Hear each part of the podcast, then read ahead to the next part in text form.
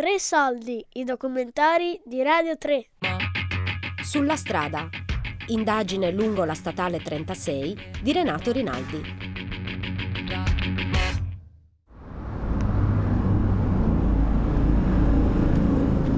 Per uno come me che non abita in Brianza e non è abituato a guidare sulla statale 36, l'esperienza può essere un pochino scioccante. Eh, quando sei lì alla guida senti che c'è qualcosa che non va, senti una, uno strano nervosismo, come quando hai bevuto troppo caffè, eh, che c'è questo nervosismo che non riesci a capire da dove viene. E lì è la stessa cosa, senti montare un'ansia che però non, non dipende da te, eh, dipende da, da, da, da, fuori, cioè viene da fuori, ecco, viene da fuori e, e la senti premere, premere contro le lamiere della macchina. Sono convinto al 100%, cioè è una strada di grande, eh, di grande, che crea un grande nervosismo. La gente lì ha bisogno di andare. Per un periodo hanno, hanno ridotto i limiti di velocità di 20 km all'ora, c'è stata una sommossa popolare è, è, proprio così come dici tu, è una strada di, di che insomma dove attraversa, dove va a finire tutto il nervosismo, tutta la necessità di fare qualcosa eh, eh, che c'è nelle persone, e poi alla fine eh, su quel pezzo di strada lì vengono, viene fuori di tutto. Gli incidenti sono l'ordine del giorno, ma non solo quello, veramente ne, ho visti di tutti i colori eh, facendola spesso, tutti i giorni sostanzialmente, anche più volte al giorno. Eh, quando ci sono le code eh, al mattino dalle 7 alle 8 sono code di persone molto molto eh, tese, molto, eh, stanno andando a lavorare, non stanno andando in vacanza. Il nervosismo deriva dalla, proprio da come si è trasformato il lavoro rispetto a quello che era 10, 15 o 20 anni fa c'è da domandarsi se questa cosa continuerà qui. Sono nate grandissime aziende partendo da un garage, e non una o due, decine, centinaia, no? che poi comunque col tempo magari sono passate di mano, però se la Brianza per certi aspetti è una delle, delle aree più produttive con maggior reddito d'Europa, ci sarà un motivo, no? E dove c'è sviluppo molto spesso c'è frenesia. I Brianzoli si contraddistinguono per la, questa idea che è quella del fare, cioè di non rimanere mai eh, fermi in tutti i sensi. No? Di conseguenza evidentemente questa cosa qui è un pochino più difficile eh, da realizzare rispetto al passato, perché adesso quel fare è un pochino più eh, complicato. Prima bastava avere la buona volontà al mattino di aprire la propria attività che si reggeva e che dava una qualità della vita più che, su, più, più che dignitosa, in alcuni casi anche grande ricchezza. Quella cosa lì non c'è più e quindi c'è la competizione e c'è la tensione e c'è l'incomprensione del fatto che eh, certe volte le, le modalità per generare la ricchezza sono cambiate e in molte persone questo non è ancora stato percepito. Quando io ero studente in America 40 anni fa, eh, questa zona qua che io non conoscevo eh, era soggetto di studi eh, e lo chiamavano Triangolo Miracoloso di Europa, eh, Cinisello VI Bicocca.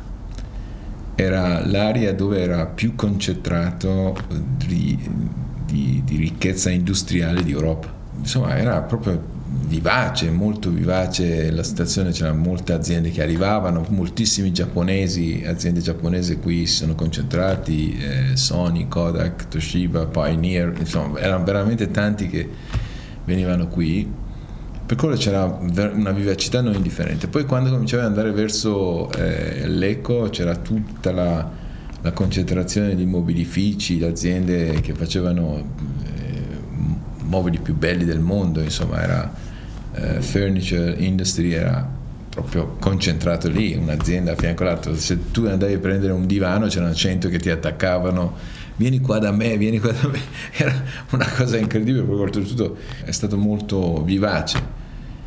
Purtroppo eh, con tempo, devo dire, degli ultimi vent'anni le cose hanno cominciato proprio a eh, rattristire, ci sono state le aziende, è, qualche volta non è questione di saper innovare o non innovare, qualche volta è eh, saper reagire. eh, nelle situazioni, perché quelli fortunati che sono lungimiranti o hanno intelligenza o hanno eh, conoscenze o che ne so, informazioni che li aiutano, vabbè, quelli sono un po' particolari, diciamo così, sono soliti fuori classe. Però poi ci sono molte persone che mh, sono soggetti di, di eventi nel, nell'industria e lì ci vuole la capacità reattiva, cioè essere veloci a reagire a questa situazione qua, a trovare una soluzione.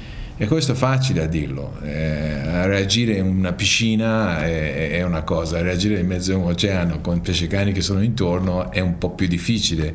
Quello in piscina che si mette lì a giudicare quello che c'è in mezzo all'oceano, io lo trovo molto eh, di, di basso livello insomma, eh, culturale e, e, e intellettivo. Come guidare una barca in mezzo all'oceano in tempesta circondato da pescecani. Cioè la metafora del, dell'imprenditore in difficoltà è perfetta per capire come si sta imbottigliati nel traffico della statale 36.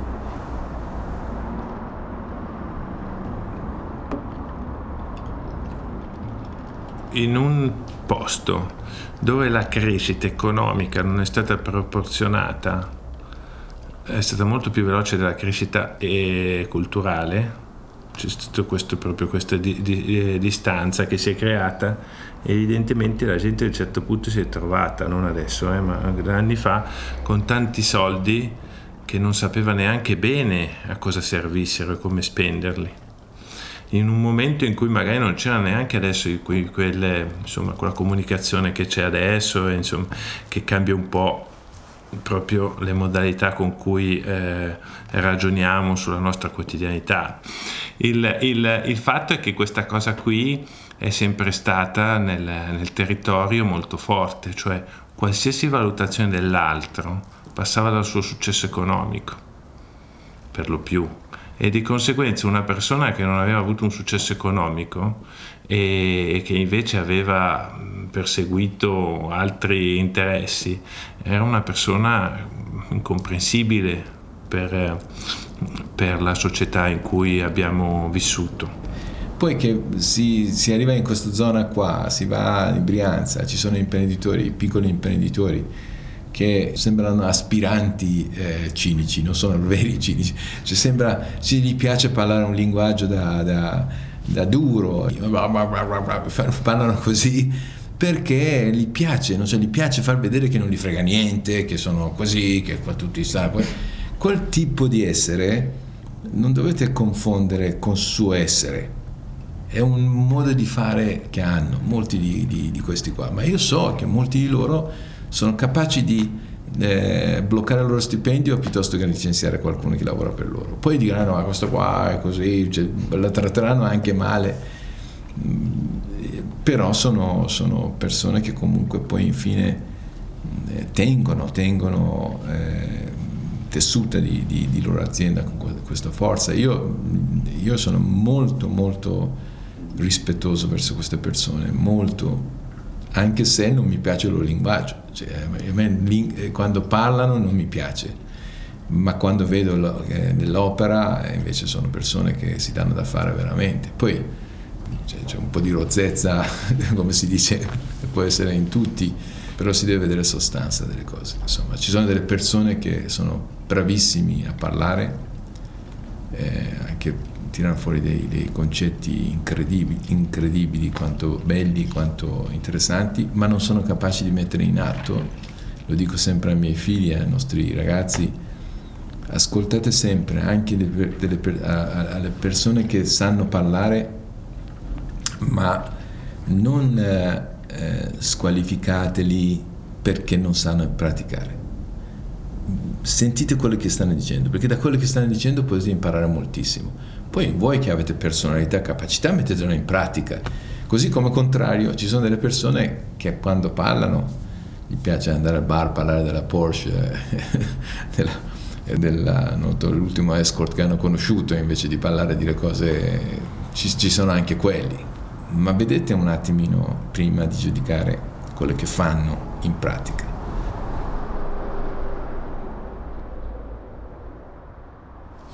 Adesso mi viene in mente una scenetta che non c'entra niente, però stamattina stavo ascoltando, c'era un gruppo di vecchiette che stava parlando, a un certo punto arriva un, un uomo un po' più giovane e, e ecco, la, si accende la sigaretta e dice Salvatore smettila di fumare, lui fa non posso, è la Brianza che mi fa fumare.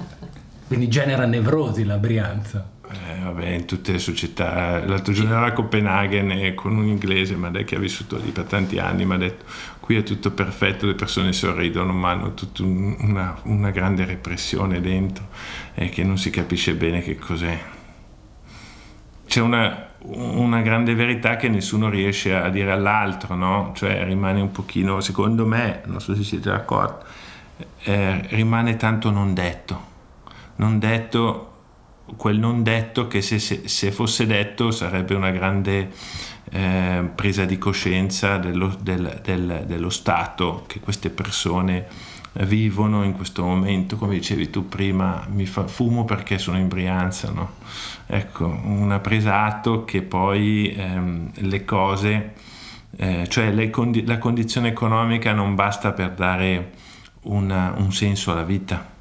Il tema è quello che Molto, l'altro giorno ho letto un bellissimo articolo molto intelligente sul fatto che la scuola non debba servire solo per costruire dei lavoratori, dei professionisti, serve per costruire anche dei cittadini, serve per dare un certo tipo di valori per vivere nella società. Ecco, questo concetto in Brianza arriverà fra 20 o 30 anni o 40 anni, quando tutti gli altri l'avranno già anche digerito e sorpassato sotto certi aspetti.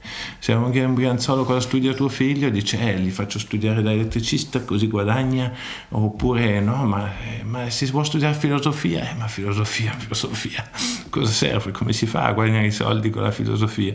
Cioè il problema è che la scuola, anche la scuola, viene percepita solo come mero strumento per guadagnare della ehm, delle competenze che servono solo nel mondo lavorativo, mentre ovviamente noi sappiamo benissimo che non è così, no? Diciamo che dietro ci sono le esperienze dei genitori e delle tradizioni. Sicuramente nel caso mio ha influenzato tantissimo. Una volta eh, gli studi te li facevano fare in funzione del lavoro, tanto per essere molto chiaro. Io sono un cattivo ragioniere perché mio padre aveva bisogno di un ragioniere. Eh, io amo altre cose, mi sarebbe piaciuto fare lettere, eh, invece ho fatto il ragioniere e sono un pessimo ragioniere. Non è che la cosa mi ha, mi ha angosciato creandomi dei disagi psicologici, assolutamente. Io non ritengo di essere meno o di più di nessuno. Eh. Le persone sono, io penso, collego il fatto di libertà, se vogliamo. Cioè il fatto di essere padroni di se stessi è quello che spinge una persona a fare l'imprenditore, di non dover dire ok a nessuno, di, di mettersi in proprio e di giocarsi le proprie carte un po', un po così, come si vuole. Credo che nasca da questa, da questa voglia di libertà, un po' come gli artisti.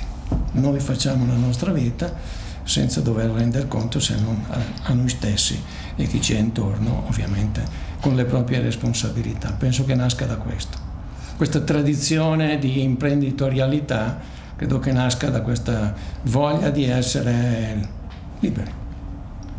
Purtroppo molti, molti capi d'azienda amano essere temuti, amano, amano che come professori di università che entravano, gli piaceva quando entravano nella sala già e pensavano, madonna, insomma, quanto sono forte. Mm io adesso se faccio una camminata e vado in ufficio tutti si alzano. Spero che non si alzano perché hanno paura. Salutano. Eh, sto, però non è che i primi giorni era così. I primi giorni era cultura Fiat. Tu in riunione dicevi mezza parola ti ammazzavano. Questo ci vuole tempo, ci vuole tempo, ci vuole attenzione, ci vuole eh, mentoring, ci vuole chiacchierate, ci vuole de- dedicare tempo, tempo, tempo, tempo, tempo a questi ragazzi. Però ci sono quelli che invece non vogliono dedicare questo tempo, allora creano paura. E paura porta dei risultati immediati, è come cavallo che ti frusti, va più veloce, ma a lungo termine non è una buona cosa, perché paralizza entusiasmo, paralizza creatività, paralizza intelligenza e di conseguenza poco per volta la macchina si rallenta e poi si muore. Una, un, una delle minacce più forti che ci sono e che un board, un consiglio deve evitare è proprio questo, di prendere un, un capo che crei paura.